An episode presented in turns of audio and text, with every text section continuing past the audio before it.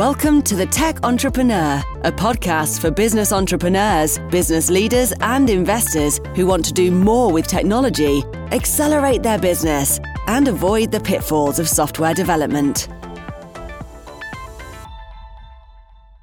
Hello, and welcome to the Tech Entrepreneur Podcast, the podcast dedicated to applying technology to real world business problems. My name is Phil Telfer. I'm the co founder of Clear Sky Logic, and we're based in Edinburgh. Today, our guest is none other than the podcast host himself, Mr. Darren Old, my business partner. Hi, Darren. Welcome to the podcast, to your podcast. Hello, Phil. to be the, the guest for a change? Yeah, it's nice not having to do the awkward intro, so you think you kind of nailed it there. Well done. Oh, thanks very much. So, yeah, I guess the uh, the re- reason behind doing this was just to kind of dig into some of your own experiences, having been uh, in business now for a few years and having lots of experience in technology. So, yeah, I've got a few questions to ask you about, and we'll, we'll see if we can dig into some of those and get a few uh, pearls of wisdom out of you. I'm sure we can. Sounds good. Let's So- go for it. Let's start off by I wonder if you could give me a, a quick kind of rundown of what you think your career highlights are so far. My career highlight. So, I, I- guess I'll do the opposite of what we hear in interviews. In interviews, a lot of the time I hear people start at the beginning and work forward, but I, I like to start now and work backwards. Probably the last year in Clear Sky has been you know one of the highlights of, of my career. But seeing the team grow from about you know six or seven people January 2020 to coming up for 20 or over now, I think. Yeah, and- I guess it, you know, growing a company and learning all that, all that, all that involves you know, many kind of plates at the same time, having to keep learning all the time, you know, in your kind of personal development. That's always that's all been a, a kind of the icing on the cake to where we are now. So yeah, I think that's probably the biggest achievement. But you know, obviously over the years, there's been some really kind of key projects I've been involved in, things I'm really proud of. You know, thinking back to our time um, in Spark Energy when um, uh, you hired me, Phil, um, and we built a, an energy billing system um, from a, a kind of satellite office in Edinburgh with a really small team. Um, that was probably a really good highlight. You know, having worked for maybe a couple of years in the project and then see it go live and actually work and you know be be something that even much much bigger teams at the time and much bigger companies hadn't managed to produce things like real time billing. It's you know pretty pretty impressive and yeah it went live and it worked for Spark for, for a few years before we kind of we jumped we jumped boat and created Clear Sky. Yeah, it's great to see a um, a product go from from start to finish. I think like that, and even though it takes quite a few years sometimes, it's it's really nice to be able to, to see that and just to see the difference it makes for a business, and look at the you know the the problems that you have along the way as well. So, what was it that made you want to start your own business? So yeah, I think it's probably one of the reasons why I got into tech at all. You know, as a kid, I loved uh, computers and that sort of thing, and it was always very much like a, you know, a treat to be able to be allowed to use a computer at the time. I remember being at primary school and there was like one, um, like BBC computer, and then eventually an iMac at the back of the classroom, and everyone had a turn, you know, like half an hour a week on it. So I was kind of always wanted to get to get more and more into them, and even you know, being a teenager, I'd be you know fixing people's computers and that sort of thing. Um, and then you know when I was going to university, I, I went and had did a degree in distributed systems, so I just kept it going. And yeah, I, I think it kind of goes into Clear Sky where we just help people, and we just happen to be techs what we're really good at, and how we can help companies you know do more and scale. And I think I hate that in, in IT where IT is looked as the kind of computer says no function in a business where you know IT says they can't do that or we're not doing that now or we're too busy. Where I think there's um a bit of the industry that, that's kind of been tarnished by that by that brush. So you know I like what we do at Clear Skies. We we like to kind of turn around projects really quickly, get value out there for for users and, and, and see see kind of you know platforms or apps working for them. And it's you know it's at the end of the day you kind of look back thinking what a good job and what a difference we made. Yeah, IT does have quite an image problem, doesn't it? Uh, you know, it, as a supplier, it's as you say, the computer says no uh, reputation, and and also people, you know, peddling snake oil systems that aren't really good fit. If you look at government projects in IT, they traditionally, at least the, the well-known ones, they they cost millions. They're often you know delivered late uh, or not at all, and then they go over budget. And people kind of wonder why people invest all this money in IT when it's supposed to solve a lot of problems, and what it does is just seem to create a lot. Another thing you mentioned in there was about the, the reasons that you you like to create software, which is to create things that help people. I think that's just so important. That kind of empathy that a, a good supplier has or a good developer has, and they want to create things that that do good, that solve real world problems, not just for the the the tech sake of itself. It's not just something which is you know like a gadget, which is just fun. It's actually solving a real world problem. Yeah, exactly. It's, it should never be you know tech for tech's sake. It should be always be you know have a have a clear output and purpose in mind. You know, I'm not really a massive fan of projects that are kind of over engineered. You know, the it's it's kind of you know painting a kind of Sistine Chapel or something like that, where you, you see some projects you're like, oh yeah, I can see why this took four years, but the actual thing the business needed was probably a six month project. Yeah, so you see that all the time, don't you? Yeah, so since starting out at Clear Sky, what would you say are the things you've learned the most and the things that you perhaps didn't really have an appreciation for at all when you started out? How many different factors come into running a business?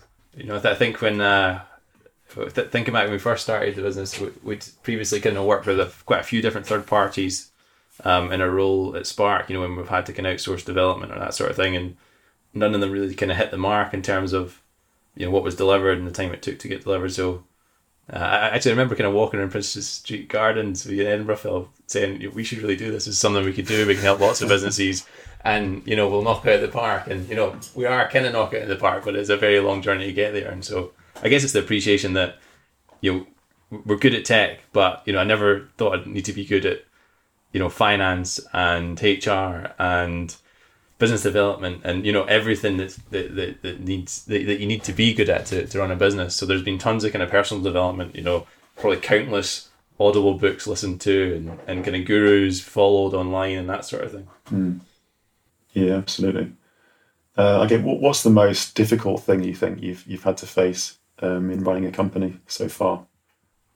It's probably when um, you know being a company you've got kind of tight deadlines for projects going live and yeah, I, I just sometimes that that can be kind of difficult to measure with uh, or, or balance with. You want you know a really great solution for a customer. So you know so a customer might want a project that delivers in two months but going along the way of building it there's so much more we could do to really kind of knock out the park. So it's it's almost finding a way to articulate that back to customers so it's not a case of you know this is something we could have done but we didn't. Um, it's something we kind of raise along the way and, and maybe kind of build up a bit of backlog to to keep cracking on it after delivery. But yeah it's, it's a big difference from having a you know an internal team in a, in a company you're an employee of where it's much easier to kind of extend deadlines and to kind of you know to, to deliver software later whereas here it's very much like a you know that we've got a six week delivery the customer expects something and expects a really good solution in six weeks so you know make it happen when along the way we'll be like oh if we could just put this bit in it'd be great so yeah sometimes we do get things in sometimes we don't but um, i guess that's the, the balance yeah. Uh, what, what do you think are the kind of marks of a good IT supply, would you say? Characteristics that make someone stand out from the crowd in a good way? Yeah, I think for me, transparency and straight talking. That, that, you know, even with us, we've got suppliers and you've got loads of great suppliers. Some, sometimes you get a supplier just doesn't work out. And a lot of the time it's down to kind of communication and transparency and, you know, expectation setting, that sort of thing. Especially for, for us in IT, it's you know we, we can get our head around most most kind of tech issues or, or things like that with suppliers but I look to companies which aren't aren't really kind of focused in tech and I can't believe they've got to try and understand some of these terms that are thrown about and expect and the suppliers expect customers to know of you know you, I think there was a, a story about a supplier expecting the customer to know to you know test security issues in their platform like well how would they even know that these sort of things exist you know you can't rely on a customer to do that so um, yeah, I, I, think probably suppliers that just don't communicate well and expect things of the customer and that sort of thing. Yeah, it's a different different um, set of terminology, isn't it? In IT, there's so many acronyms and buzzwords. It can be really confusing for you know technical people to speak to business people in plain English. In in plain English, I think that's um, one of the things that suppliers often get wrong is just their inability to to speak you know, in plain English and using normal terms. Yeah, I mean, we see it sometimes when you know, so a supplier's trying to sell us a, a, solution or, or you know something like that, and they say, "Oh, it'll be better," you know, something will be better. Like, okay, well, by how much and how does that work in terms of return on investment? And those are the exact same things. Um, our clients should be thinking of us. You know, well, what well, okay, better and, and how how do you measure better? You know, what's the metric of success and stuff like that. So, I, I think you know it, it, can be quite confusing to someone that's not looking at that sort of thing. Mm. I wanted to ask you a bit about recruitment because I know you've had lots of experience in interviewing candidates and recruiting people, building teams, and setting them to work. When you go about recruiting somebody, what are the main things you look for, and what are the sort of red flags that you think might exist when you're looking for candidates for, for working? So this is, I guess, in your experience for in recruiting in you know previous employment, but also for Clear Sky as well. Yeah, I mean recruitment's a kind of constant thing for us at the moment, especially after the last year of growing the team so quickly. Um, but I guess something that we've been doing for many many years, and and most of it together as well for our kind of recruitment process is, you know, generally a few different steps, and we're and we're both involved. I'm even thinking back to the early Spark days when you were when we first kind of did it together. But I guess for me, okay, for probably you know good things to look for, that would be uh, first of all communication uh, especially in tech. Like I, I need people that can communicate well and, and be a good team fit. Um, there's a massive difference between a dev that's just good at tech or a dev that's good at tech and good with people. And so I try and find good at tech and people. Sometimes it's detriment to just being, you know, a rock star at tech, but not a good team fit. So, you know, I've passed on people that have been like that previously. And I guess for us, in any role as well, not just tech, is problem solving. Can a candidate articulate you know a, a, difficult problem that they've had to solve themselves and can, can they actually take you through it step by step because you'll find that people know the detail if they really have fixed the problem if it was someone else that fixed the problem in their team they won't know any of the details and it's quite obvious so yeah problem solving is a, a, a massive one some red flags what would I say red flags um, not having any kind of clear achievement you know I, I like to think in any role you know what, what have you achieved you know in your career should be like quite quite an easy answer. Um, something you know, things to hang your hat on, kind of milestones, that sort of thing. Yeah, so so I guess what other things are red flags? Candidates that are late to, to interviews. That always winds me up. It's like, what you can, That's a bad start, isn't it? yeah, yeah. It's like they don't kind of value your time. Especially if you don't, if you turn up and you don't even apologise for being late. I think that's just that's just terrible. You may as well just end it right there and then. Yeah, yeah. And here's another tip: when, when you're kind of going through your career history, don't start at like 20 years ago and work forward because by the time you get to today, I've forgot about what you said about halfway through. Yeah, too right. but yeah, I guess as well, it's everyone's got strengths and weaknesses, you know, and there's not one perfect candidate. And yeah, I, I you know, although we hire lots of techie people, you know, devs, that sort of thing, we don't, or I don't have that much experience of hiring kind of non techies, you know, things like marketing, design, you know, finance, operations. So um, yeah, I'm still learning in those areas, and I find it really tough to kind of interview people that aren't, you know, in my specialism. So it's um, it's always a learning curve for the interviewer as well as the candidate. Yeah, sometimes you try and predict how this person's going to react and respond to a certain situation, and yet when you put them in that situation, they don't respond how you expect them to. You think, well, how come I couldn't have have spotted that first. You know, I, I, thought I would have noticed that this person wasn't able to to do this particular, you know, respond in a particular way. But it's not always that easy. I guess it's it's difficult to simulate a lot of those things in interviews, and sometimes may seem a bit cruel as well, and put people off even wanting to work with you. You know, if you make it too hard, possibly there's a chance that they might just think, "Oh, that, those guys were a nightmare. I'm not going to work there." yeah, yeah. Let's hope we're not a nightmare. At least I hope we're not. Yeah, we're, we're lovely. Interviews aren't supposed to be a walkover, are they? Yeah, true. So I wanted to ask you about mentors that you've either made use of in person or through podcasts. You mentioned podcasts before, and about people who you, you most admire in the world of business.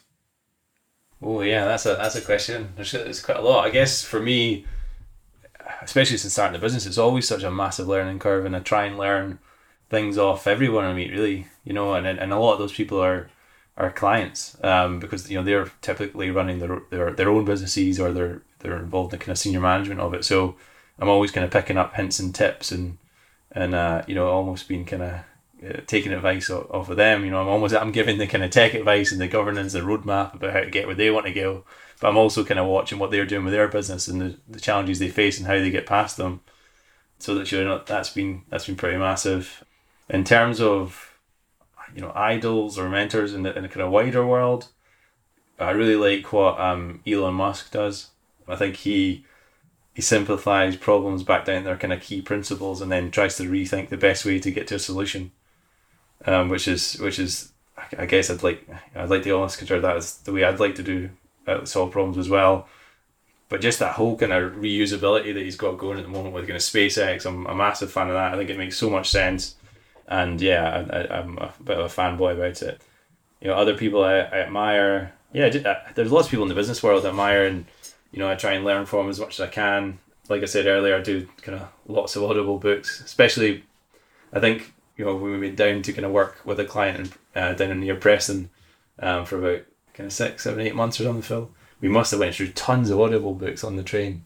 Um, yeah, traveling down every week. But um, yeah, I, I think yeah, the, Elon Musk is kind of outside world, and yeah, clients and business connections for kind of mentoring. I've never actually had a you know an official mentor, but it's it's something I would consider. I think it's um it's probably a difficult relationship to kind of strike up. I imagine it would be you'll be a bit like dating. And imagine where you know oh maybe not a right fit for me or you know that sort of thing. Yeah imagine asking someone out on a kind of mentoring date. Yeah it's uh maybe, maybe, a bit awkward. Yeah it could be. And, and then would you want to go for a mentor which was you know in tech and had done the kind of startup tech thing? Or would you want to go for someone that was totally different and had had you know potentially strengths that, that you had weaknesses that sort of thing I'm not sure. Yeah, you probably want a couple, don't you? I would have thought someone who's who you're just really trying to emulate um, for the most part, and there's someone else who's really trying to f- fill those gaps that you, you really don't have. You know, so someone in you know sales and marketing, for example, that kind of that kind of area. Yeah. Do you, do you have any kind of mentors you follow, Phil? Well, there's a few podcasts that I listen to and a few books I've read that I really like. Uh, it's phrased to knock Jeff Bezos being, you know, sort of big and brash and the, one of the richest people in the world.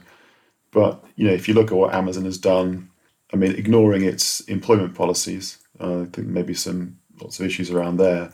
But in terms of what they do for the customer, it's not hard to see why people keep flocking to Amazon. You know, it's it's just the easiest way to buy something online. If you want it to arrive tomorrow, then that's where you go. There aren't really any competitors for it. They've just done a fantastic job so I think in terms of automating what used to be a very manual, labour intensive process, i.e., going shopping, they've just done an incredible job. And it's not surprising he's, you know, one of the richest people in the world. Yeah, I'm actually um, halfway through his, his Audible book at the moment, the Everything Store. Okay. It's quite an interesting one. Um, yeah, I mean, and the way they started off just it makes perfect sense. Starting off in one particular niche in books and then looking at other effectively digital products such as you know DVDs and CDs. They're just the same. Everywhere you buy, it's going to be the same. It's not like buying you know fruit and vegetables that you know you want to pick them up and feel if they're okay. It's well, I can buy the CD from there or from there. It's just exactly the same product. Yeah, and I mean, looking at their kind of history, they're absolutely ploughing money into innovation throughout the years, and I think that's what's kept them ahead. I think they, they could have been swallowed up quite easily by competition along the way, but they've always managed to keep one step ahead. That's something I you know I admire in, in that hmm. company and the way it's been run. Yeah, and I'm not forgetting that AWS, their web services platform, is you know is the largest part of the company or the most profitable at least. Unless they've expanded out into that, and um, and look, look where they've taken it. It's a shame it's not as good as Azure though. Yeah, I think some people might disagree with you there, but um, well, well, let's leave that one. I suppose uh, just kind of rounding off, I guess. So, lots of really interesting stuff there. What advice would, might you give yourself now if you could go back and talk to yourself when you were starting out uh, with Clear Sky? Um, what, what advice would I give myself? Uh, you will you will be stretched more than you can ever think possible, but you'll grow more than you think possible. You know, within a, a short amount of time. Um, I think looking back, it is well worth you know the risk, the personal risk at the time that you know when we made the decision to do it. Get an Audible subscription sooner in the process, maybe before starting the company would have been useful. Um, yeah, pro- probably one just a personal one for me. My uh, my second son, um, Archie, was born in the month that I left full time employment to, to kind of go go with Clear Sky full time and I think probably timing wise that wasn't ideal. But I did hear of someone uh, I can't remember who it was saying that um, basically during the kind of first kind of six months of uh, you know a child coming along to, the, to your family, you know, being born, that you, you should listen to your gut. It's like you're kind of programmed that way, that your your gut will kind of ring true. um, more than normal during those stages because you're kind of survivor instincts. So yeah, I, I, guess I guess that and yeah, it'd be nice to see where this goes. We've got tons of opportunities. I think that's the main thing that's that's really kind of really taken off in the last year is that we're kind of pushing forward in many parallel ways at once, um, which is good to see. And there's a lot of big things happening this year, a lot of key hires to the business. So yeah, the sky's the limit, and uh, looking forward to the future. Great, sounds great. Well, I think that that's all for today. So thanks very much, Darren, for all of those words of wisdom. Um, hope everyone found this useful. Um, we'll be recording lots more podcasts over the coming weeks, and we'll be interviewing all sorts of people as well. We've got lots of people lined up, including people from the world of business and technology and the energy sector. So until next time, thanks for listening.